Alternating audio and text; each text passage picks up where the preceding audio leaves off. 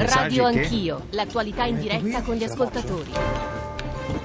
Sono le 9.04, avete cominciato a sentire le voci dallo studio di Firenze perché lo studio di Firenze, la sede della RAI di Firenze, noi stiamo girando, insomma lo faremo sempre di più nelle settimane a venire per le varie sedi regionali della RAI anche per mostrare la vitalità insomma, della nostra azienda, del nostro giornalismo sul territorio, insomma questo è un auspicio ma credo in parte anche una realtà. Siamo venuti qui a Firenze perché qui c'è una storia eh, che parla al Paese. Fra due giorni verrà eh, sottoscritto un eh, accordo di vendita una, una compravendita eh, che è il termine di un lungo negoziato per costruire una moschea a Sesto Fiorentino. Non c'è una moschea a Firenze, questo è un altro, è un altro tema, ci raccontava all'inizio della trasmissione Alberto Severi, il nostro collega eh, della sede di Firenze, che in questa provincia ci sono 30.000 musulmani e che non hanno luoghi veri dove pregare. Aggiungo un paio di dati tra i mille che ho qui di fronte a me e che permetteranno di di ampliare oltre Firenze il discorso sui luoghi di culto, i luoghi di preghiera per la comunità musulmana in Italia, 1.600.000 musulmani, in Italia ci sono però solo sei moschee, mancano leggi chiari, chiare, gli islamici sono costretti a pregare in 1.200 luoghi di fortuna, in Italia a fronte di quel numero che vi dicevo le moschee ci sono solo a Segrate, Ravenna, Roma, Catania, Colle Valdelsa e Palermo. 335 699 2949 per sms, whatsapp, whatsapp audio, radio anch'io, chiocciorai.it per i messaggi di posta elettronica, l'account su Twitter, i social network, insomma tutti gli strumenti che vi permettono di comunicare con noi. Vi dico chi si è seduto nello studio fiorentino accanto e di fronte a me, Isedine Elzira, il presidente dell'Unione delle Comunità Islamiche d'Italia, imam di Firenze. Imam, buongiorno, benvenuto. Buongiorno. Che ovviamente ha una parte molto importante in quello che è accaduto a Sesto Fiorentino e nel dibattito eh, fiorentino di questi mesi, io direi di questi anni. Maurizio Sangalli, presidente dell'Istituto Sangalli, insegna storia moderna alla storia contemporanea all'Università Pessinelli di Siena. Eh, buongiorno professore. Buongiorno. E poi Andrea Marotta, che è un collega, un conduttore della TGR Toscana, che conosce molto meglio di me questa vicenda, quindi mi aiuterà a porre le domande in maniera più giusta di come farei io. Andrea, benvenuto, buongiorno. Buongiorno, bentrovati.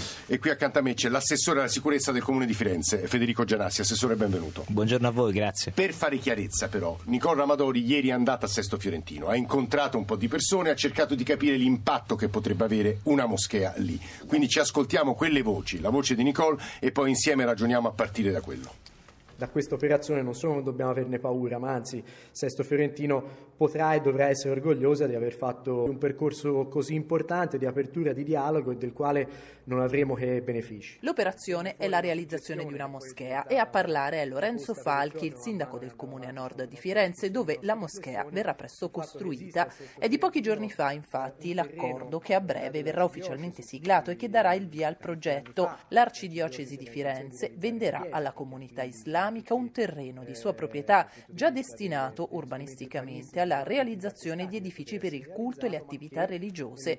E la proposta, come ci spiega Falchi, è stata avanzata proprio dalla Quindi, curia. Diciamo, la suggestione poi diventata proposta è stata questa al Cardinale Bettori, ma perché non pensate come comunità cattolica a un messaggio con grande, secondo me, lungimiranza e segno di apertura, perché non cedete questo terreno alla comunità musulmana con la possibilità di realizzare in quel luogo sempre un luogo di culto, ma non una chiesa cattolica, ma una eh, moschea che per le sue dimensioni e la sua collocazione ovviamente eh, servirà ad una popolazione residente a Sesto o comunque nei comuni, nei comuni limitrofi. Una comunità Eh, numerosa, poi- quella musulmana di Sesto, ci dice Falchi, 2500 persone circa, su un totale di 50.000 Sì, abitanti. sono d'accordo perché quello che non si permette di fare pubblicamente si fa in clandestinità ed è più, più pericoloso. Se vogliamo fare un discorso di pericolo, comunque è una questione diciamo, di dare l'opportunità di, di culto a delle persone che ne hanno anche come dire, il diritto. Raccogliamo gli umori dei cittadini passeggiando per il centro della cittadina. Siamo di fronte alla parrocchia di San Martino. in una società così globalizzata, purché sia una norma e che rispetti un po' tutte le nostre cose. E poi ognuno rispetta le, sue- tutte le religioni. Per me mi lascia tutto indifferente, ecco. Dove stavo a campi ce n'avevo una piccolina dietro, non hanno mai creato problemi. Ovviamente l'importante è controllare il territorio. Ci incamminiamo verso via Pasolini, laddove sorgerà la moschea, zona periferica di Sesto, strade a scorrimento veloce, edilizia popolare. In un bar, fuori, seduti a un tavolino, tre signori musulmani. Contento con la moschea di a Sesto quello, fa piacere quello al sindaco da Sesto Anche la zona quella sta bene. Ma finora dove andavate a pregare? A pregare a Campi Vicenzo, anche a Zolotto, però lontano. Per me se non c'è la macchina, meglio di qua. La moschea nascerà su un'area di oltre 8.000 metri quadrati, ora occupata da campi e terreni incolti all'incrocio di una grande rotonda circondata da palazzine e parchi e qualche attività commerciale disseminata qua e là. No, non è contento nessuno perché dice che eh, hanno fatto varie alternative e poi sono finite a sesto. No, la popolazione non è per niente contenta. Ma perché c'è paura? Sì, perché hanno paura, sì molta paura e poi già siamo invasi da tanti migranti, da, da tante persone che sono più loro che noi ci si mette anche questi. E... Ma una comunità musulmana numerosa è già presente, sì, giusto? Sì, già, sì, ma non sarà come quella che verrà. Preoccupato, ma insomma io, io spero di no, però siamo ci fosse sarebbe quasi meglio. Eppure sarà un'occasione anche di rigenerazione urbana, spiega il sindaco che rassicura tutti quei cittadini spaventati dal rischio radicalizzazione. Guardi, io credo che il migliore antidoto rispetto a questo pericolo sia proprio quello dell'apertura dei luoghi e di luoghi degni e adeguati dove professare una religione, come è previsto dalla nostra Costituzione.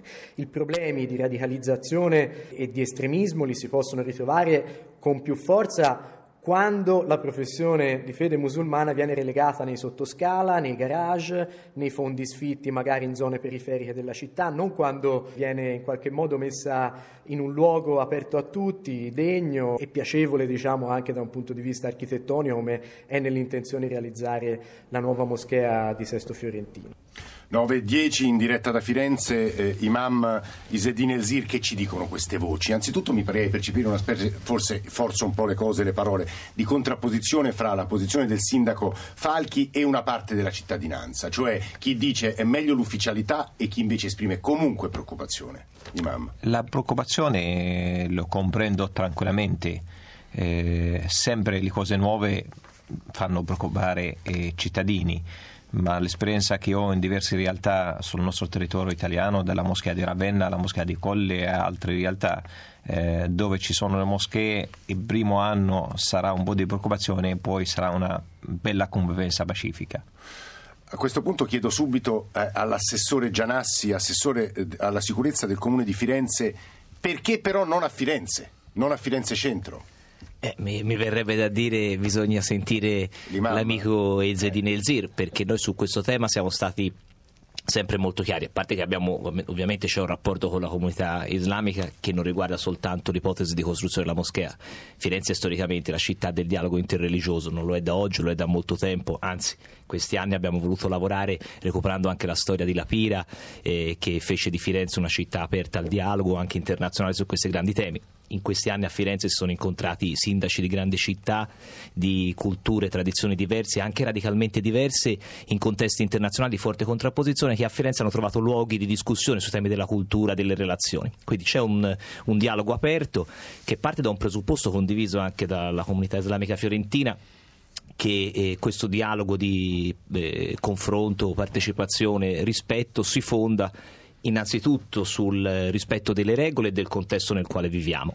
Tra varie, i vari argomenti di discussione c'è anche il tema della moschea, su questo noi siamo stati sempre molto chiari e ovviamente spetta alla comunità islamica individuare eh, un luogo e attivare le procedure che compatibilmente con le regole urbanistiche consentono la realizzazione di un luogo. Su questo Imam che risponde? Aspetta no, a voi. Eh, eh, certamente rispetto a noi e con la collaborazione con il comune abbiamo trovato due soluzioni eh, dove abbiamo trovato anche la risposta positiva dal comune, dal nostro sindaco, dalla nostra amministrazione purtroppo non sono andati a buona fine perché qualcuno non vuole vedere la moschea a Firenze, diciamo un terreno. Qualcuno che intende qualcuno? Qualcuno che non gli piace vedere la moschea. Ah, anzitutto oggi sulla Nazione vi leggo il titolo Moschea fra due giorni la firma, Forza Italia minaccia il referendum, perché il punto è eh, viene percepita da una parte di popolazione, questo lo chiederò sia a Andrea Marotta eh, sia a Maurizio Sangalli, come una decisione calata dall'alto, elitaria, che la popolazione non necessariamente, quelle voci in parte ce lo dicevano, accoglie. Quando le diceva,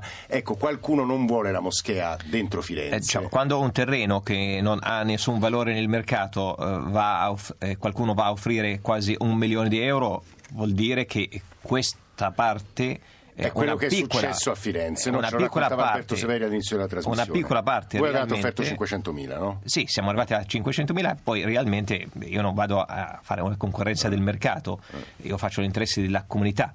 Eh, è stato chiesto prima perché Sesto non è Firenze, non è vero, stiamo lavorando a Firenze, non abbiamo trovato l'occasione, ma stiamo lavorando. Abbiamo trovato a Sesto per i fratelli di Sesto, stiamo lavorando per i fratelli di Sesto. Io vorrei chiedere a Andrea Marotta, il nostro collega qui della TGR Toscana, eh, di riprendere quelle voci che abbiamo sentito nella fine del servizio Nicola Amadori, cioè quelle voci esprimevano paura, preoccupazione. Io no- preferirei non ci fosse per nulla, perché tu, eh, da collega eh, toscano, racco- della Toscana, racconti questo territorio, quindi quelle voci le conosci. Certo. Quindi questa contrapposizione ora è un po' schematica, ma insomma, elite, decisioni elitarie e popolo è vera, c'è. Ma in parte diciamo che mh, è, mh, rappresenta un po' una frattura eh, che c'è stata in questi anni mh, a livello internazionale e che ha avuto chiaramente delle ricadute eh, nazionali e locali, cioè il timore che eh, con la costruzione di un luogo di culto islamico eh, si possano insediare anche diciamo, la predicazione o ehm, il proselitismo diciamo, vicino al terrorismo eh, islamista. Eh, questo per esempio, però parliamo di più di una decina di anni fa, è il timore di Oriana Fallaci quando Colle Valdelsa si parlava della moschea di Colle Valdelsa, è stata inaugurata. No, non soltanto, ieri Francesco Graziani mi ha dato un carteggio un- fra eh, Oriana Fallaci e Andreotti sulla moschea di Roma, perché lei quindi era, ancora antecedente. Sì, era diciamo era una. Sì, eh. era una questione più antecedente. A Colle Valdelsa, però, quando noi andammo, ormai eh, l'imam mi correggerà 2013-2014, quindi ormai parliamo di quasi 3-4 anni fa, incontrammo al mercato di Colle Valdelsa quasi le stesse voci che Nicola ha raccolto a Sesto Fiorentino nell'immediato, però poi dopo la cosa si è sviluppata in termini di dialogo piuttosto pacifico e sereno. Questo nella loca- a Colle Valdelsa. Quando parliamo di Firenze, tu prima dicevi perché non c'è una moschea in centro a Firenze? Beh, qualcuno magari risponderebbe c'è Piazza dei Ciompi che in realtà non è una moschea perché non c'è un minareto, è, un- è una sala di preghiera, ma non è più di un garage e noi più volte abbiamo documentato nei mesi scorsi, anche durante il Ramadan, una situazione che credo nessun culto potrebbe accettare, cioè a dire dei fedeli in preghiera all'interno, stretti, stipati come sardine, e una quarantina, cinquantina di persone all'aperto, sotto il sole, a pregare perché non c'è spazio. Questa è la realtà. Chiaramente neanche questa situazione sarebbe accettata normalmente dai cittadini tanto a lungo. Forse viene tollerata perché non stiamo parlando del luogo di culto dominante, della, eh, del culto dominante. Eh, Andrea Marotta che sta parlando, io prima di andare dal professor Sangalli vi volevo leggere un po' il tenore, poi eh, l'imam risponderà se, se vuole moschea a sesto, salvaguardare il diritto di culto, come ha, chie- come ha chiesto Betori, andrebbe tutto bene se ci fosse il famoso, lo dico perché è davvero molto presente nei messaggi che stiamo ricevendo, diritto di reciprocità, cioè la possibilità di costruire chiese cattoliche nei paesi musulmani. Benissimo, dite all'imam che se io avessi il diritto di costruire a Riyadh una chiesa, fa- accetterei la presenza di moschee e minareti molto più facilmente. La chiesa fiorentina, scrive Paolo, offre il terreno per una moschea. Quando è che in un paese musulmano l'Islam darà un terreno per fare una chiesa? Non mi sembra giusto, infine leggo Francesco, ma ne potrei leggere moltissimi, non mi sembra giusto parlare di moschee quando in Italia ci sono degli imbecilli, com- vabbè, compreso la Chiesa Cattolica, ora eviterei gli insulti che danno la possibilità di togliere il crocifisso dalle aule o installare un presepe o addirittura di non festeggiare il Natale a scuola per non disturbare e non turbare i musulmani perché non è una loro festa e qui entriamo in un campo ancora più complicato. Professor Sangalli, lei si occupa di questo, il suo istituto organizza moltissimi momenti di incontri interculturali, interreligiosi, Firenze, città interculturale e interreligiosa per antonomasia. Professor Sangalli. Sì, il nostro istituto quest'anno ha dedicato tutto l'anno a eh, queste tematiche, a partire dal- da un incontro a maggio sull'Italia delle religioni, in cui si è parlato di numeri. Eh, veniva fuori dal servizio prima appunto 2500 musulmani su 50.000 abitanti di Sesto. Eh, il- E la- 30.000 su una provincia di, non la- lo so, appunto. Assessore, quant'è la provincia di Firenze? Tutta Eh, il- il numero di abitanti è un milione praticamente, Quindi 30.000 è quasi un milione, quasi Sì, un milione. ma in Firenze, area Città capoluogo 380.000 e poi ovviamente tutti gli altri comuni arriviamo a quasi un milione di abitanti. Ci sono sui 35.000 appunto musulmani. È ovvio che eh, una moschea sola a Sesto eh, non può bastare, quindi il, pro- il problema, la tematica eh, di aprirne un'altra in una città importante, tra l'altro l'altro appunto per la storia del dialogo interreligioso come Firenze eh, dovrà continuare ad essere posto.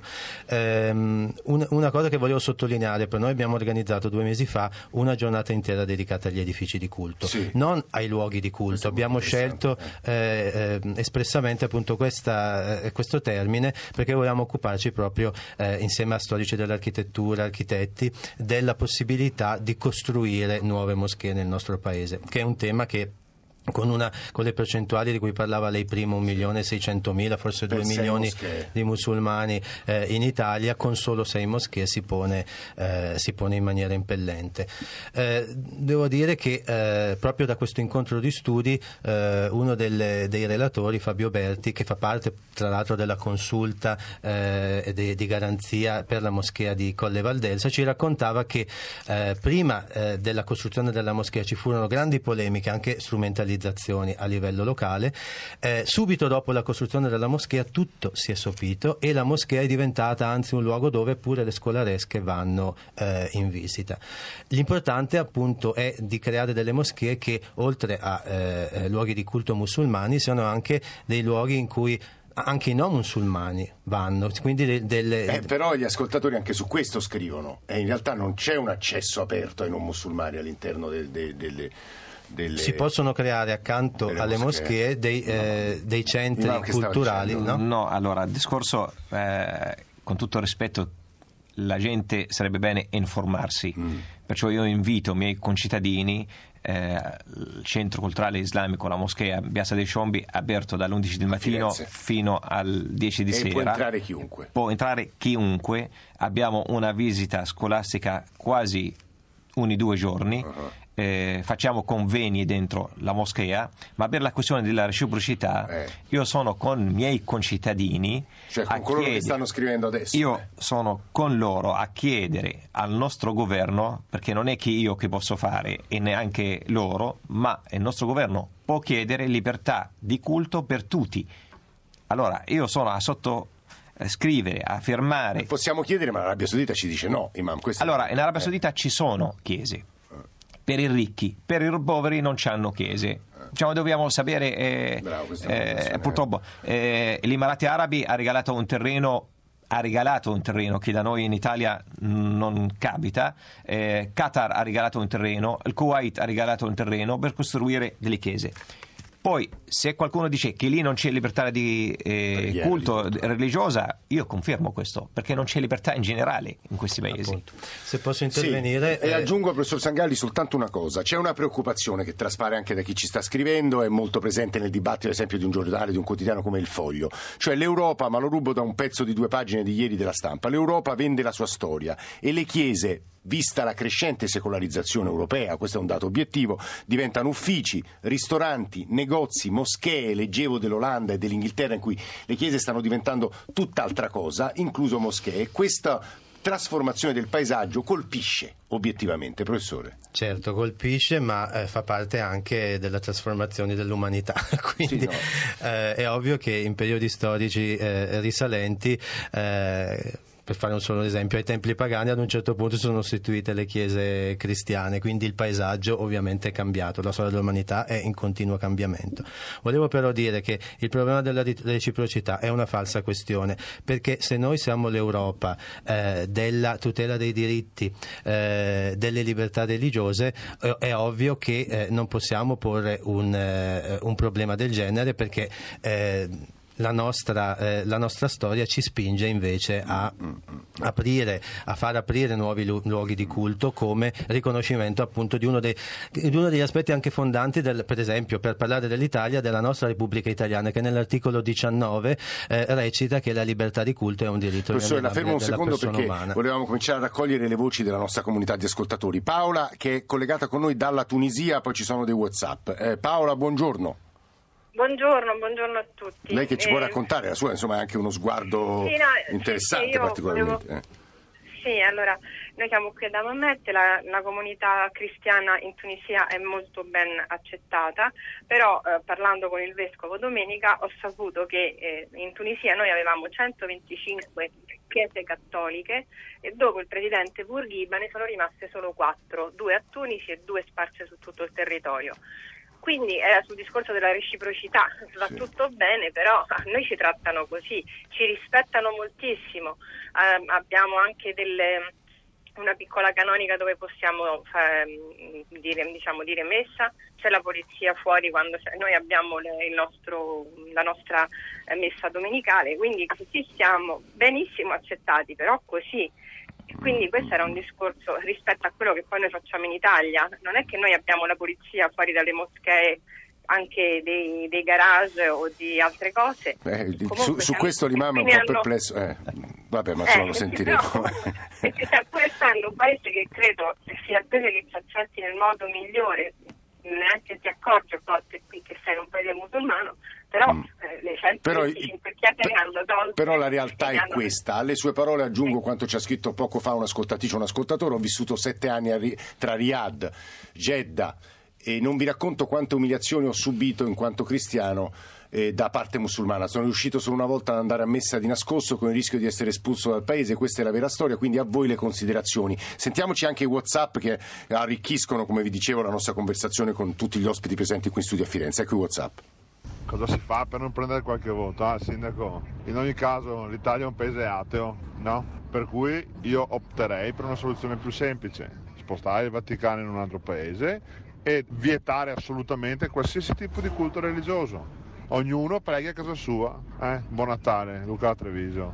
Buongiorno, Andrea da Modena. Quando i musulmani, la comunità musulmana, metterà il fatto che nei loro paesi, quelli più diciamo musulmani, Arabia Saudita, Qatar, non permettono la costruzione di chiese cristiane, allora io darò il permesso in Italia per costruire moschee ma tutto questo buonismo non porterà a niente, perché è giusto che loro abbiano il loro luogo di culto, come hanno i buddisti, come hanno eh, gli ebrei, i cristiani e tutto, però non è logico che nel loro paese non sia ammissibile questo, quindi ribadisco, o arriva un chiaro segnale alla comunità musulmana che si scusano e fanno in modo di iniziare a costruire le chiese cristiane anche nei loro paesi, o se no il permesso non gli viene dato, punto e basta. Buona giornata.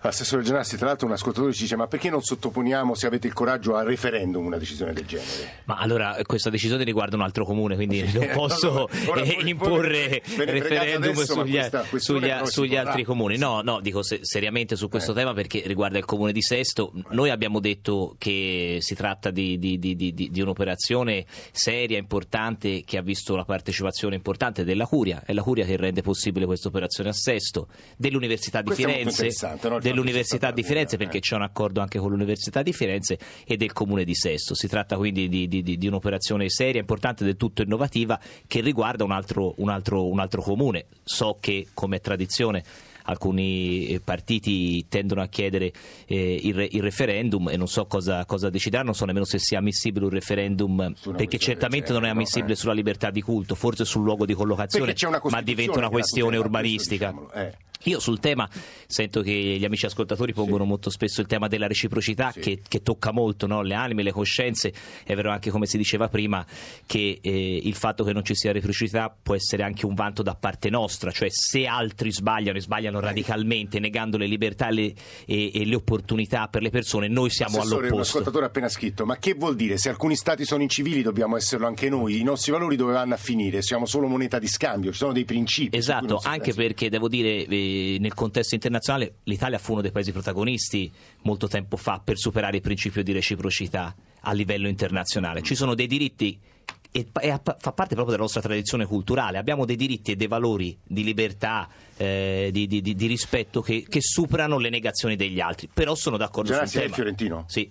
Eh, lei parla da toscano. È, è, sicuro che gli italiani, ad esempio, di altre regioni, penso soprattutto al nord Italia, la pensino come lei? No, da quello che arriva direi, direi radicalmente di no, mi sembra che si sia piuttosto unanime la versione de, de, de, degli amici che ci scrivono e lo capisco perché tocca, tocca le coscienze, eh, però io porrei un altro tema.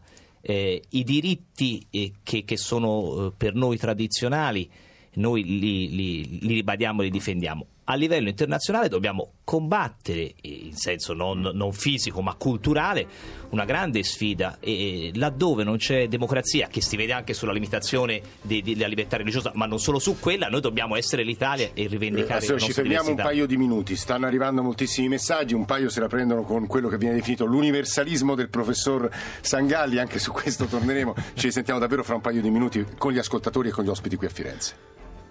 Radio 1 e Orogel vi augurano buone feste.